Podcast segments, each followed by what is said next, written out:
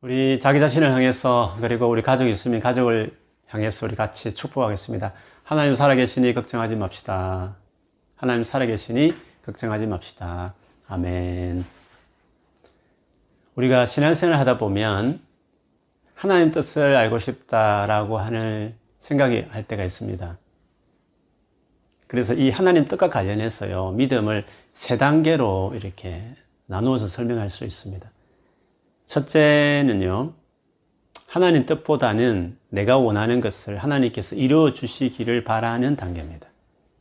분명 예수님을 믿지만 믿음이 어려서 여전히 자신이 인생의 주인이 되어 살아가는 것입니다. 어린아이가 분명 부모님을 사랑하고 또 그 말에 순종도 하지만 많은 부분에 자기 중심적으로 살아가듯이 말입니다. 아마 이렇게 살아가는 성도면 자신이 인생의 주도권을 쥐고 하나님 어떻습니까? 그 자신이 세운 계획을 보고 결제하고 도와주는 분, 잘 되게 해주시는 분, 이렇게 하나님을 생각하는 것이죠. 그래서 하나님이 만일 그걸 도와주시면 너무 감사하고 막 열심히 신앙생활하고 그런데 자기가 원하는 것 뜻대로 일이 되어지지 않으면 막 실망하고 또 어떨 때 하나님 원망하고 또 믿음도 막 다운되고 그런 식으로 살아가는 사람이겠죠. 반면에 두 번째 단계는요.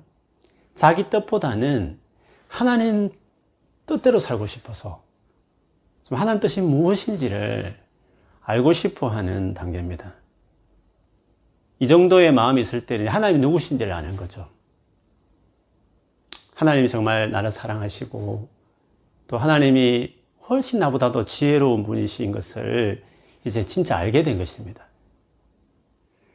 그리고 자기 과거를 돌아보니까 자기 뜻대로 열심히 했지만 실패했던 것들이 많은 것을 깨달으면서 이제 하나님 뜻대로 정말 살고 싶다. 이런 마음이 더 든 것입니다. 그런데 이 단계에서 이제 갖는 가장 큰 고민이라고 한다면 그 하나님 뜻이 무엇인지 어떻게 알 수 있지? 하나님 뜻이 무엇인지 정말 알고 싶어요. 라고 하는 그런 것입니다. 그러니까 아무리 기도하고 또 말씀을 막 보면서 하나님 뜻을 알고 싶어 하지만 이것이 내 뜻이야. 라고 하나님이 시원하게 말씀하지 않는 것 같아서 참 답답해 하는 것입니다. 이 단계에 있는 사람이면 그 하나님이 말씀한다고 하는 성령의 일하심에 대해서, 성령에 대해서도 관심이 있고요. 또 다분히 약간 신비로운 어떤 사인 같은 걸 하나님이 주시기를 기다리곤 합니다. 그런데 이 두 번째 단계의 신자가 갖는 어떤 문제라고 한다면요. 그 알고 싶어 하는 그 하나님의 뜻이라는 것이 되게 그걸 중요하게 생각하지만 사실은 그것이 하나님과 직접 관계된 것이기보다는 자신의 어떤 장래, 앞으로 자기의 어떤 미래와 관련되어 있는 경우가 많습니다. 알고 싶다는 게 하나님 뜻이 말이죠. 그러니까 지금 자신의 장래가 불안하고 서둘러 결정해야 될 것 같은데 어느 것이 더 자기에게 유익한지 좋은 방향인지를 알고 싶어서 하나님의 뜻을 구하는 것이죠. 그렇기 때문에 여기서 하나님 뜻을 구한다고 하지만 그것만 보면 되게 하나님 중심 같지만 그 마음의 동기를 보면 그리고 자기 자신의 어떤 장래와 미래를 위한 어떤 좋은 베스트 선택을 원하여서 하는 말이기 때문에 여전히 이 단계에서도 자신이 중심이 되어 있는 자기를 위하는 어떤 것이 더 중요한 단계라는 것입니다. 반면에 세 번째 우리가 보고 싶은 이 단계의 사람은요, 사실 하나님의 뜻이 중요하지만 하나님의 뜻보다도 더 간절하게 원하는 것이 하나님 그분 자신입니다. 그분 자신을 정말 신뢰하고 사랑하는 그분과 관계, 그분 자신을 더 중요하게 생각하는 것입니다.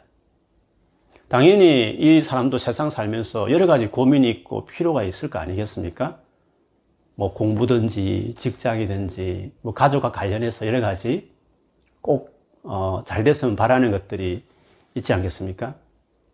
하나님께 기도하고 하나님께서 뭘 원하시는지 묻기도 하고 당연히 그렇게 하죠.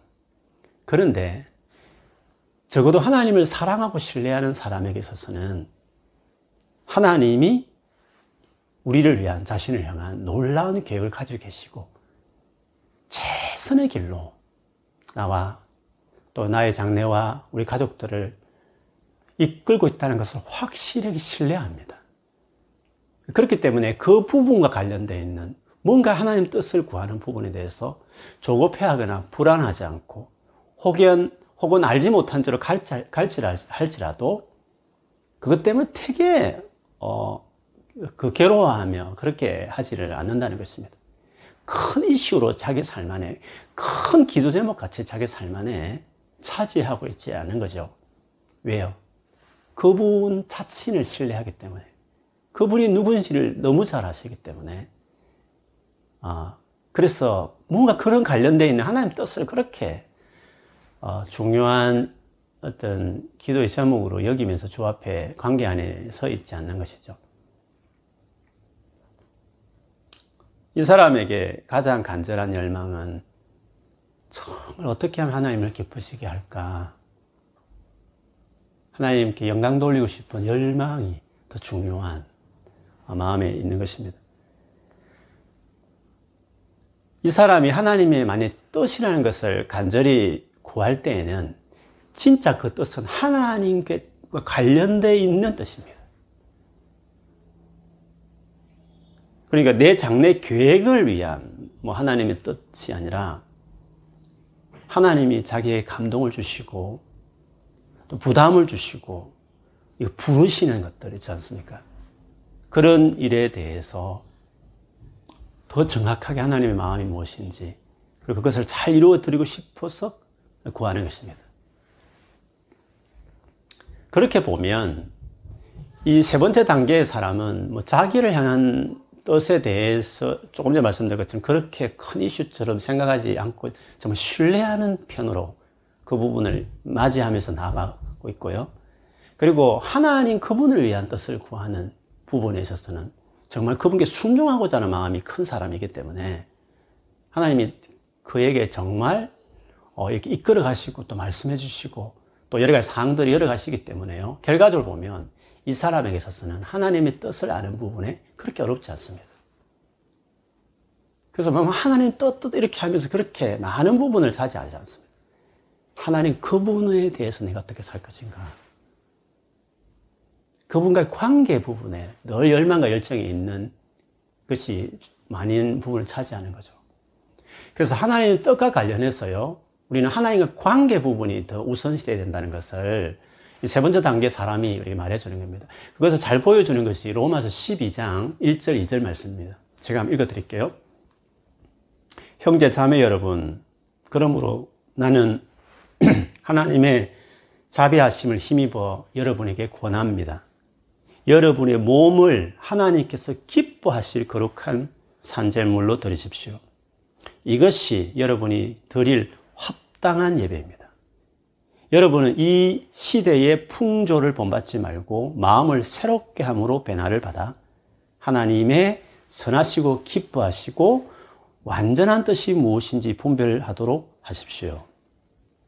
여기 제일 마지막에 하나님의 선하시고 기뻐하시고 온전한 뜻이 무엇인지 분별하라고 말했지 않습니까? 근데 이 말이 있기 전에 두 번에 먼저 앞서는 어떤 겉면이 있습니다. 첫 번째가 뭐였습니까? 여러분의 몸을 하나님께서 기뻐하실 거룩한 산재물로 드리십시오. 하나님께 정말 내 몸, 내 삶을 다 기쁘시게 해드리고 싶은 드려진 재물처럼 그렇게 드리는 삶입니다. 그러니까 하나님 그분과의 관계, 그분을 향한 내 삶을 드리는 자의 삶이 먼저 되어 있는 겁니다. 그걸 지금 하나님 기쁘시게 하고 싶은 삶이 되는 거죠. 그리고 또 뭡니까? 이 시대의 풍조를 본받지 말고 마음을 새롭게 한다. 이 세상 사람들이 다 살아가듯이 자기와 자기 가족과 내가 계획한 것들이 잘 되고 그것들이 성공되는 것. 그런 것이 주류가 된 이 시대의 풍조. 그것이 삶의 어떤, 어떤 스타일, 핵심이 아니라 하나님이 원하시는 관점, 하나님과의 어떤 관계성 안에서 내가 어떻게 세상을 살 것인가가 중요한 그렇게 마음이 새롭게 되어지는 겁니다. 이 두 가지가 이루어졌을 때, 그 다음에 하나님 뜻이 분별이 되는 단계가 들어가는 겁니다. 무슨 말이냐 하면, 하나님과의 이렇게 자기 몸을 제물처럼 드리는 그분께 헌신되어 있는 관계 사람이 안 돼 있거나, 그리고 세상 사람들 살아가듯이, 그냥 그저 세상에 잘 되기를 바라고, 하나님 그걸 도와주는 것이 하나님이 마치 해야 될 중요한, 나에게 해줘야 될 중요한 업무처럼, 그런 식의 어떤 세상의 풍조에 그냥 똑같이 묻어서 살아가는 삶의 스타일이면, 어떻게 하나님의 뜻이 분별이 되겠습니까? 그래서 하나님의 뜻이라는 부분은 지식의 문제가 아닙니다. 많이 기도하고 말씀을 많이 보면서 뭔가 하나님께 툭 떨어지는 뭐 종교적 열심이나 어떤 내가 뭐 깨달아가는 어떤 지적인 어떤 작업이 아니라 하나님을 향한 태도의 문제입니다. 내가 의지적으로 내가 주님 앞에 어떻게 행동하고 살아가느냐의 문제가 결국 하나님이 내 삶에 주시는 메시지, 말씀하심에 대해서 알게 되는 제일 중요한 조건이라는 것을 꼭 기억할 필요가 있습니다.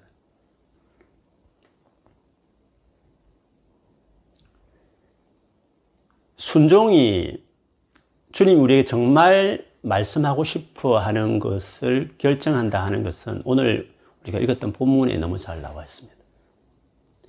지난번에 말씀드린 것처럼 예수님께서 공적인 설교에 있어서, 있어서 갑자기 비유가 주도적인 식으로 말씀하기 시작했습니다. 그 이유가 순종과 관련이 있다는 것이죠. 제자들이 갑자기 예수님이 비유로만 공적으로 이렇게 말씀을 전가하시는 것을 보면서 이런 식으로 하면 대부분 사람들이 그 뜻을 알지 못할 때, 때 하고 의아하게 생각했습니다. 그래서 예수님께 왜 갑자기 비유로만 이렇게 말씀하십니까? 라고 여쭤본 것이죠. 그때 예수님께서 하신 답변의 내용이 오늘 쭉 이렇게 나와 있습니다. 그 답변을 곰곰이 보면 요지는 그렇습니다. 예수님 이 비유로 말씀하시기 시작할 때가 사역을 거의 중반을 넘어갈 때입니다. 물고기 두 마리라 떡 다섯 개로 5천 명을 먹일 정도의 기적을 베푸신 분이십니다. 엄청난 기적을 베푸신 겁니다. 그리고 얼마나 가는 곳마다 말씀을 가르치신 분이십니다. 이런 정도로 했기 때문에 충분히 예수님이 당신이 하나님께로 온 메시아됨을 증명하셨습니다. 그냥 객관적으로 보면 믿을 수 있는 근거들이 너무 많았던 것입니다. 그런데도 불구하고 예수님이 귀신 들려서 저렇게 기적을 일으킨다. 사탄의 능력을 빌어서 저렇게 한다고 말하는 그 정도로 나온다는 것은 고의적으로 이제 안 믿겠다는 것입니다. 명백하게 믿을 수 있는 근거가 주어졌음에 불구하고 고의적으로 믿지 않겠다고 하는 자들을 향해서 주님은 더 이상 하나님 나라의 비밀을 말씀할 수 없다는 겁니다. 그래서 그들에게는 감추어 버리지만 정말 믿겠다고 이제 자기 신앙을 드러낸 제자들에게는 확실하게 그 뜻을 더 깊이 알게 하시는 방식의 비유를 말씀하신 것이었습니다. 근데 이 같은 방식이 이사야 선지자 시대, 그러니까 예수님 오시기 전부터 7, 800년 전의 선지자인 이사야 시대에도 이 같은 것 상황이었다고 하시면서 그 이사야 말을 인용한 것입니다. 그 당시 이스라엘 백성들도요, 이미 주님 앞에 고의적으로 불순종한 행동을 취했기 때문에 아무리 하나님의 말씀을 바르게 전해도 받아들일 의향이 없는 태도를 보였기 때문에 이제는 들어도 보아도 깨닫지 못할 그렇게 하나님이 하겠다는 것입니다. 그래서 마음이 둔하고 귀가 듣지 못하고 눈이 감겨져서 이사야 선지자를 통해서 구약의 복음서와 같이 이끌어지는 그런 엄청난 그 가장 많은 양을 차지하는 이 귀한 메시지를 전해서도 그들은 깨닫지 못했다. 마찬가지로 지금 내가 이 시점에서 열심히 말씀을 전하고 엄청난 기적을 행했으면서도 이처록 발언하는 사람들에까지는 더 이상 내가 복음을 구원에 이르는 진리를 알려줄 수 없다. 이렇게 말씀하시면서 비유를 드신 것이었다는 거죠. 그렇지만 이 말이 오늘날 이단들, 많은 이단들이 주장하는 것처럼 구원에 이르는 진리가 모든 시대에 다 감춰져 있었다. 그리고 어제 마지막 시대, 지금 정말 끝에 드디어 한 사람, 자기들의 교주를 통해서 하나님이 계시하셨다라고 말하는 것은 터의 사기입니다. 왜냐하면 오늘 말씀만 봐도 그렇지 않습니까? 예수님이 지금 그 당시입니다. 예수님 오셨을 그 당시입니다. 그 당시에 예수님이 제자들에게 하셨습니다. 구약 시대에 예언자들과 의인들이 바로 내가 와서 이룰 이 구원에 대해서, 즉, 나를 통해서 이루어질 구원, 나 자신에 대한 예언을 그들이 했기, 했는데, 그 시대는 과거이기 때문에 그들이 그 예언을 듣고 보면서 말씀을 전했지만 이것이 어떻게 이루어질지를 궁금했다는 것입니다. 그런데 예수님 오셔서 드디어 그 일이 일어난 것입니다. 그래서 제자들에게 말한 겁니다. 나에 대해서 예언했던 그리고 내가 오을 간절히 기다렸던 예언자들과 의인들이 보고 싶고 듣고 싶었던 그것을 너희가 지금 보고 듣고 있다는 것입니다. 무슨 말이죠? 믿는 제자들에게는 그게 드러났다는 겁니다. 예수님 그 시대부터 예수를 따르는 순종하는 제자들에게는 그 이전까지 오시기 전에 감춰져 있었던 그 하나님의 구원 계획이 이제 드러나고 보여졌다는 것입니다. 그렇기 때문에 예수님 오신 이후로 쭉 이어지는 신약 시대 모든 성도들에게는 이 비밀이 드러나고 더 풍성하게 열방 가운데 알려진다는 것이 성경의 가르침입니다. 골로새서 1장 25절, 27절에 보면 바울이 자신이 이방인의 사도가 된 거지 않습니까? 유대인 외에 모든 올 네이션스를 향해서 예수 그리스도를 전하고 복음을 전하는 사명을 받은 사람 아닙니까? 그것에 대한 말을 하는 구절입니다. 거기 보면 본인이 하나님의 말씀을 전파하기 위해서 하나님이 자기에게 사명을 줬다 했습니다. 그것이 바로 교회의 일꾼인 자기가 해야 될 일이라는 것입니다. 그 말씀이라는 것이 유대인이 아니라 자기처럼 이방인을 위해서 전해야 될, 아니 모든 민족에 다 드러낼 비밀이라는 것을 강조해서 하십니다. 제가 한번 읽어드리겠습니다. 골로새서 1장 25, 27절입니다. 나는 하나님께서 여러분을 위하여 하나님 말씀을 남김없이 전파하게 하시려고 내게 맡기신 사명을 따라 교회의 일꾼이 되었습니다. 이 비밀은 영원 전부터 모든 세대에게 감추어져 있었는데 지금은 지금이 뭡니까? 이 바울이 서신을 쓸 때 바로 그 신약 시대에 말합니다. 지금은 그 성도들에게 드러났습니다. 비밀이. 하나님께서는 이방 사람 가운데 나타난 이 비밀의 영광이 얼마나 풍성한지를 성도들에게 알리려고 하셨습니다. 이방 사람들 가운데서요. 어떤 나라의 한 기퉁이에 시작된 그 사람이 거기에만 알려진 게 아니라 이방 사람 가운데서도 나타난 이 비밀의 영광, 영광이 찬란하게 빛나는 거 아닙니까? 이방 사람들에게도 이 비밀의 영광이 그때부터 나타났고 그때 이후로 지금까지 계속적으로 이 예수를 믿는 자들에게는 공개되어지는 비밀이 되고 알려지고 드러난 비밀이 된 것입니다. 이 비밀은 여러분 안에 계신 그리스도요, 곧 영광의 소망입니다. 예수 그리스도, 그분이 감춰진 비밀이었다는 것입니다. 그래서 이 예수를 더 이상 믿지 않겠다는 자들에게 감춰지는 것이고, 믿겠다는 자들에게는 더 밝히, 영광스럽게 찬란하게 드러나는 것입니다.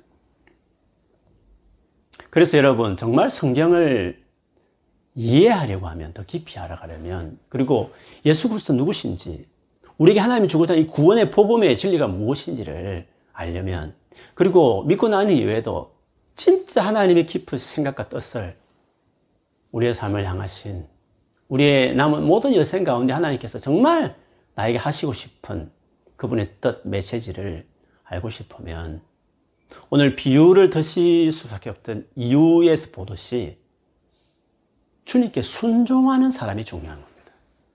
순종하는 태도를 살아가는 것이 그게 중요한 겁니다.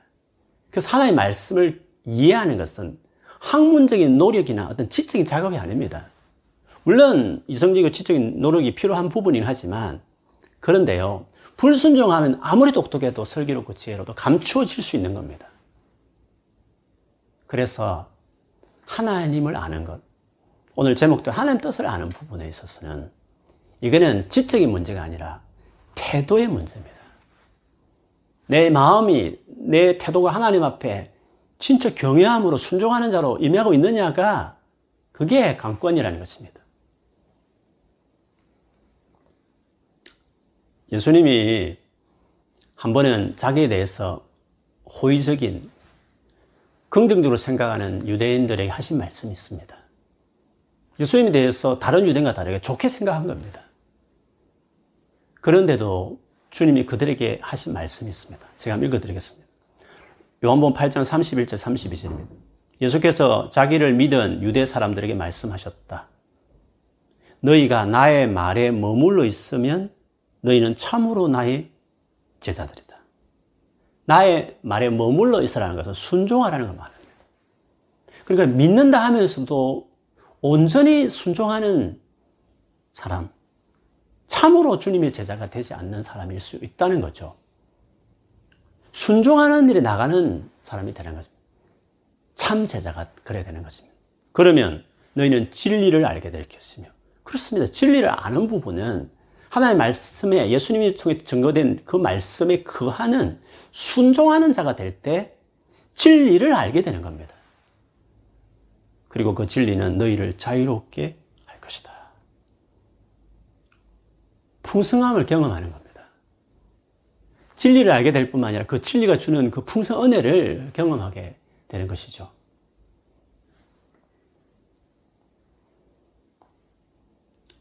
그러면 그러면 여러분, 만일에 내가 뭐가 뭔지 모르는 생각이 복잡하거나 아니면 마음이 막 혼란스럽거나 삶이 어지러우면, 즉, 자유롭지 못하다고 정말 예수 안에 있는 이 자유를 참으로 경험하지 못하고 있다고 한다면 왜 그럴까요? 순종의 문제가 있는 겁니다. 순종하지 않는 채로 아무리 성경을 열심히 나름대로 계획을 보고 뭐 나름대로 기도하고 뭐 여러 가지 신앙적 열심을 낸다 해도요. 순종이 꼭 그 행동과 직결되게 맞지 않을 수도 있는 겁니다. 순종하지 않으면 주의 말씀에 거하는 참 제자가 되지 않으면 자유케 하는 그 진리를 그 능력을 경험할 수 없는 겁니다. 그래서 왜 열심히 뭔가를 하는데, 뭔가 열심히 뭔가를 하는데 안 될까 했을 때, 그거 다 하는데 순종하는 태도가 아, 우리에게 안 돼 있는 것이죠.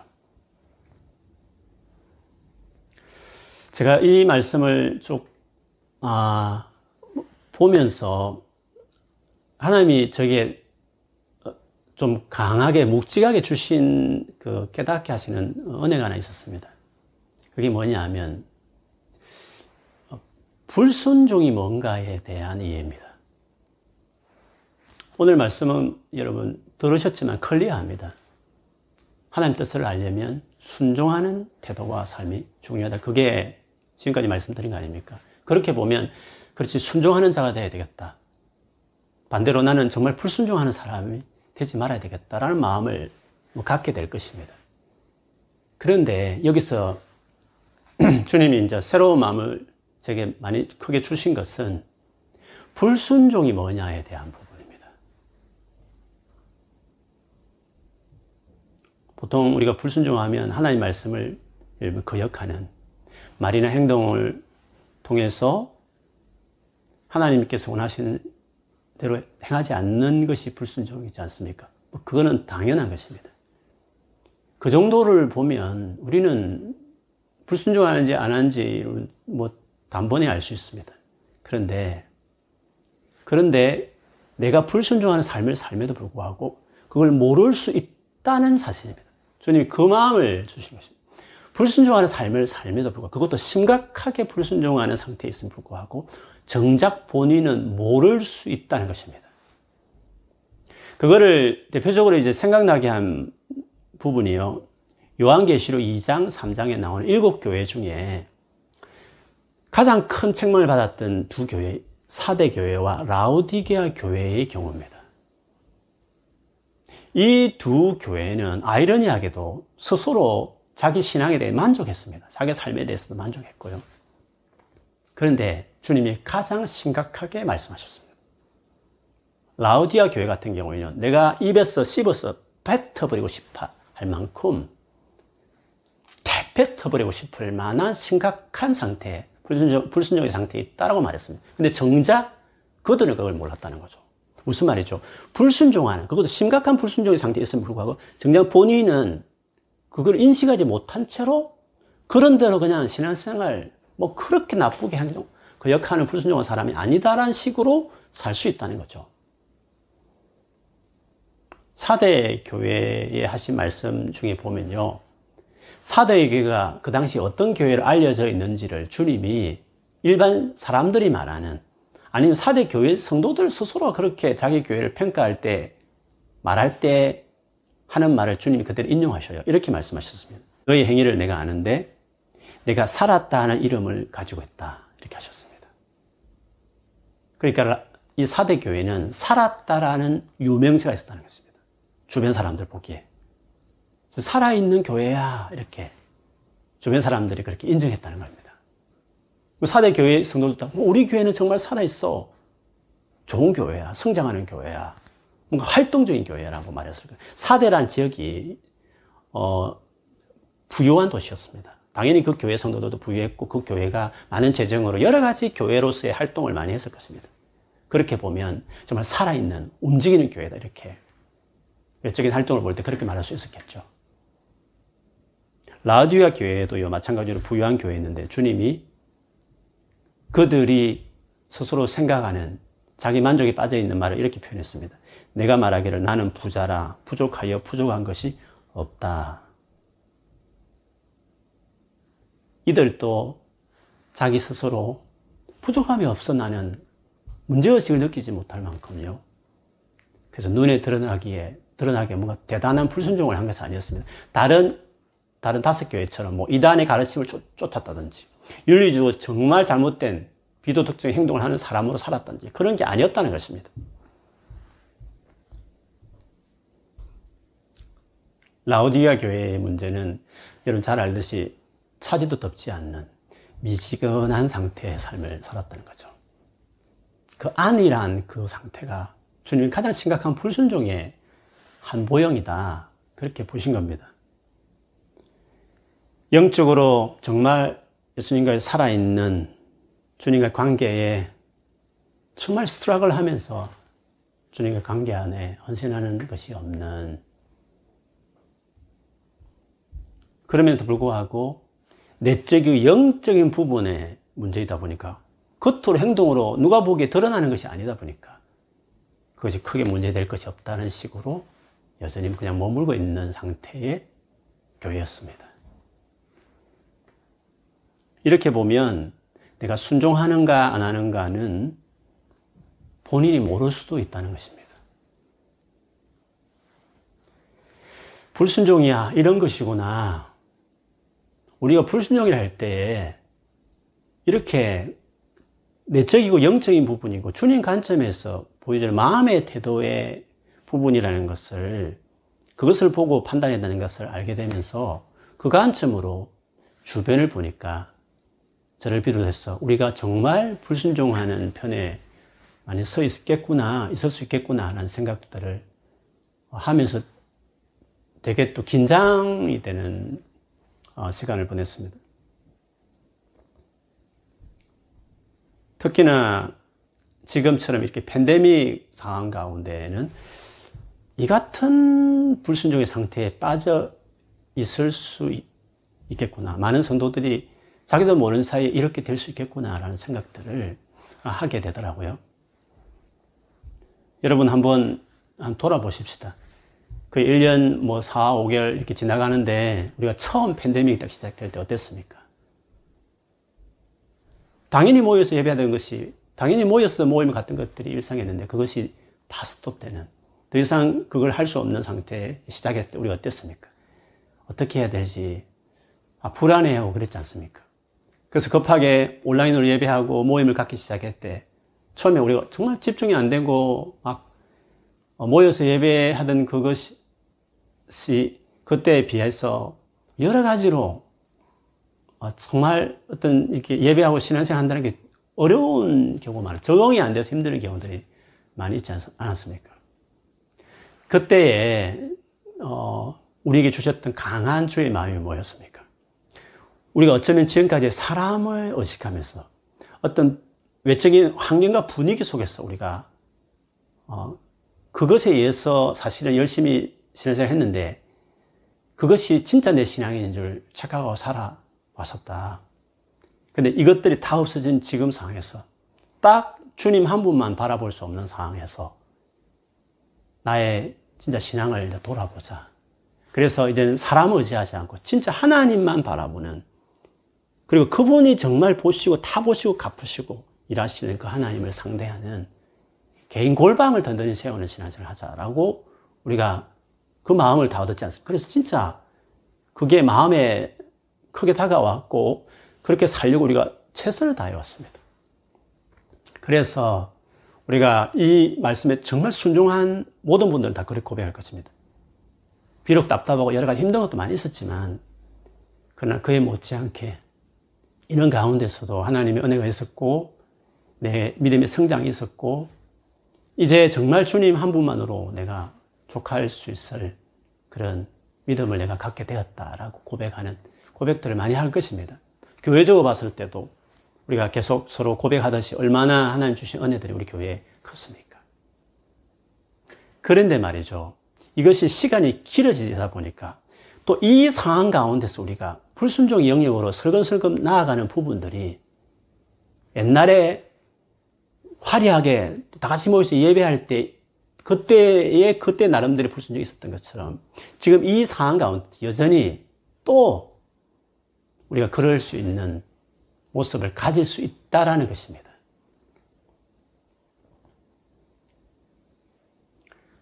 이 온라인 예배가 되게 익숙해졌습니다.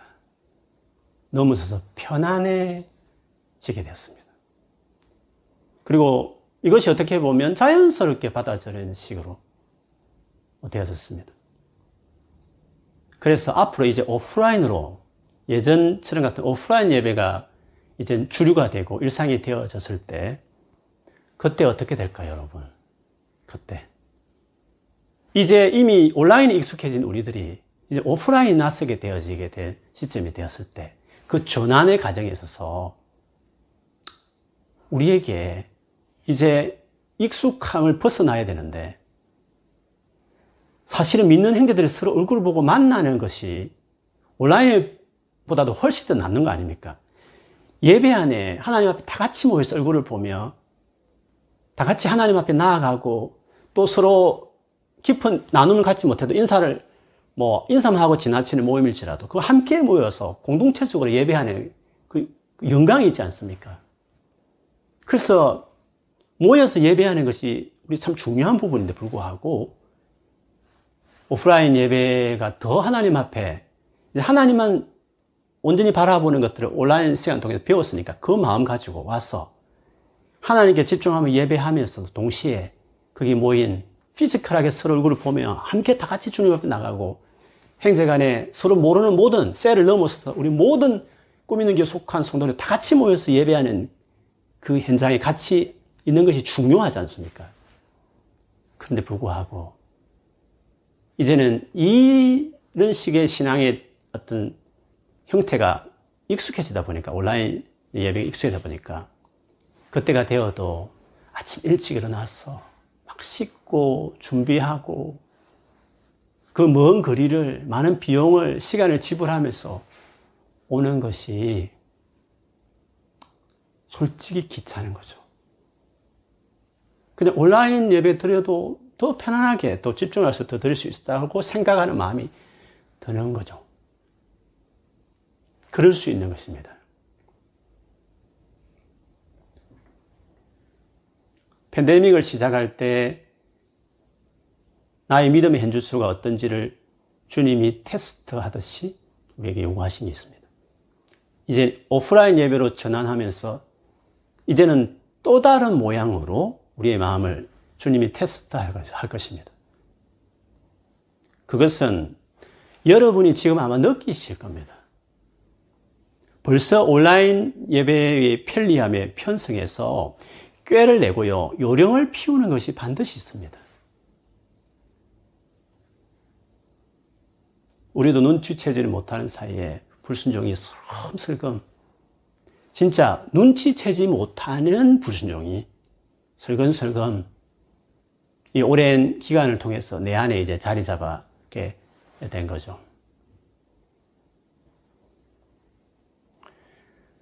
그런데 성령은 정확합니다. 만일에 내가 인식하지 못한 채 이루어지는 불순종이랄지라도요, 성령은 우리의 마음에 지적합니다. 불편함을 줍니다. 생명이 있는 그리스도인이면 아, 마음이 이러면 안 되는데 불편함이 있는 겁니다. 근데 근데 무시할 만한 불편함입니다. 주님은 인자하시기 때문에 뭐 당장 잘못한다 해서 그렇게 막 후라치면서 눈에 두드러, 두드러지게 혼내고 그렇게 하지 않습니다. 예민한 세미한 음성을 말씀하시는 언제나 성령께서는 우리 안에 그럼에 불구하고 무시할 만 아니지만 그냥 계속 무시하면서 그냥 내가 원하는 대로 내가 편한 대로 힘겹게 그렇게 하고 싶지 않으니까 그냥 내 위치 내 중심으로 그냥 결정하면서 그냥 살아도 괜찮을 그 정도의 부담감입니다. 그러나 성령은 끊임없이 여운처럼 불편하게 하는 것이 있는 겁니다.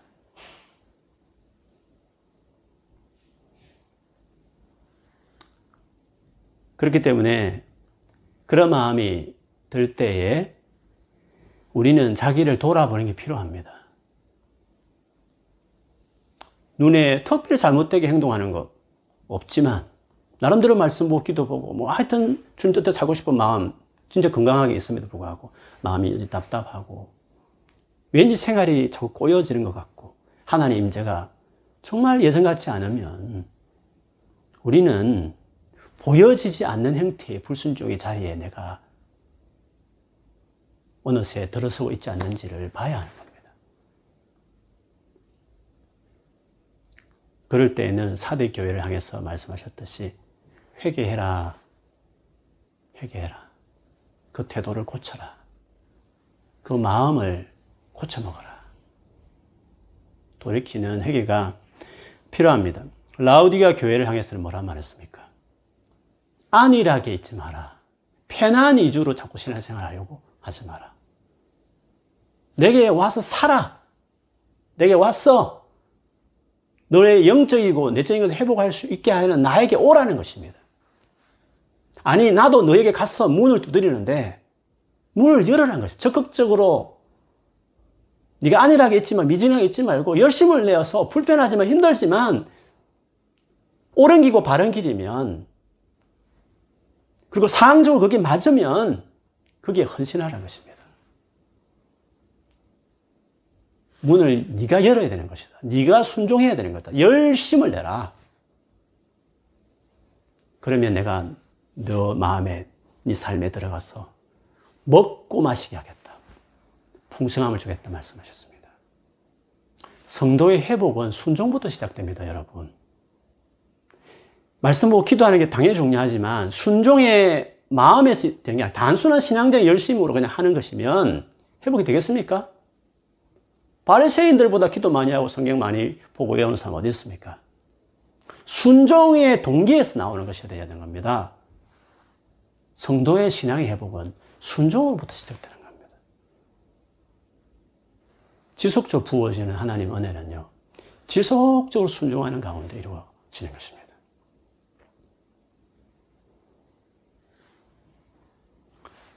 저는 믿습니다. 우리 팬데믹 시작할 때 우리 온 성도들이 주님께서 주신 이 마음에 다 맞춰 순종하려고 했습니다.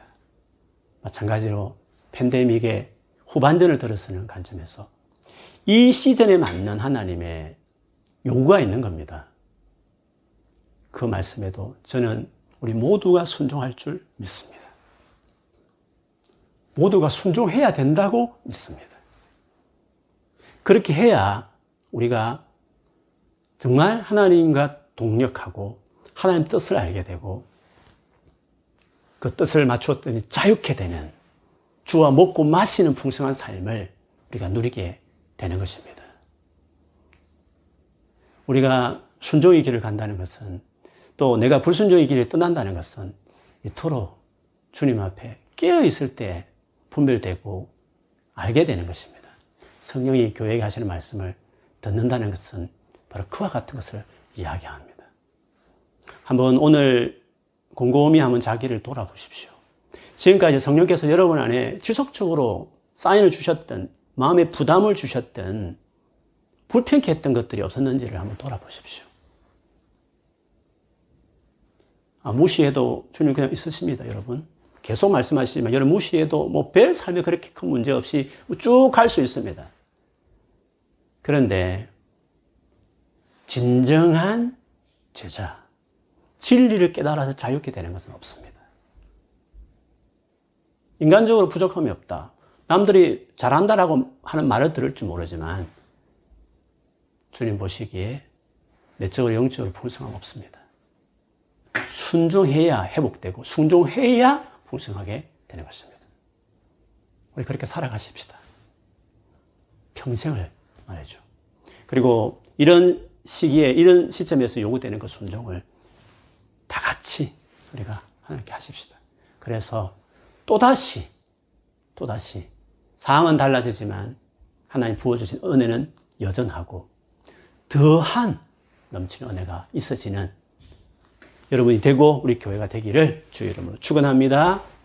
아멘.